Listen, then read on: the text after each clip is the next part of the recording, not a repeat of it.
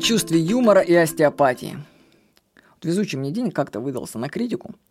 Я написал заметку, как проходит сеанс у остеопата. Точнее, это была не заметка, а видеоролик с моей дочкой Владой через несколько минут после того, как она была на остеопатии.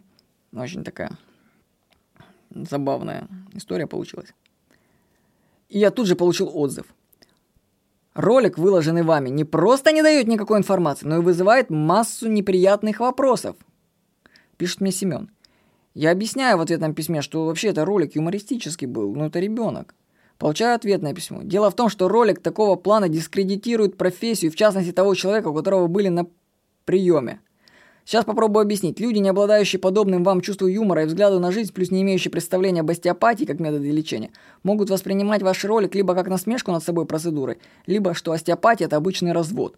Если бы подобный ролик появился у нас, то тут же вы получили бы вереницу судебных исков от специалистов-остеопатов, пишет мне Семен из Израиля. Товарищи слушатели моих рассылок, я уж надеюсь, вы обладаете чувством юмора. Почему-то многие я вот слушай, они не понимают юмора, они не понимают, где шутка, они как-то серьезно к этому всему относятся. Я сколько лет уже раскручиваю остеопатию. Говорю, что это очень круто. Сам регулярно хожу и семью вожу. Книги по остеопатии и работе с телом собрал. На Кубру самая большая подборка.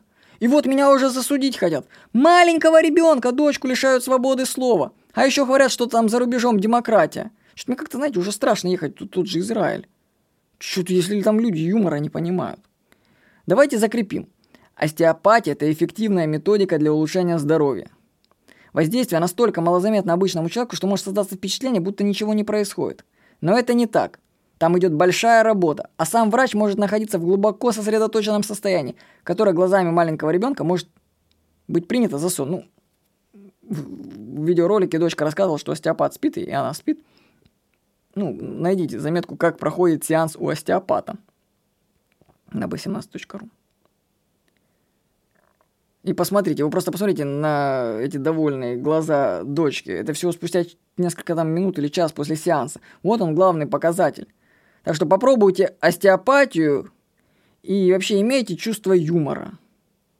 По скриптум, один сеанс у остеопата у нас в Краснодаре стоит, между прочим, 5000 рублей. За троих, дочки и жена, уже 10 тысяч. Вот стал бы я платить деньги, если бы это не работало. Это к вопросу о критике. Так что еще раз, если хотите посмотреть видеоролик, как проходит сеанс у остеопата, поищите его через Яндекс на b17.ru. Как говорится, отзыв от первого лица, от моей дочки Влады. С вами был Владимир Никонов.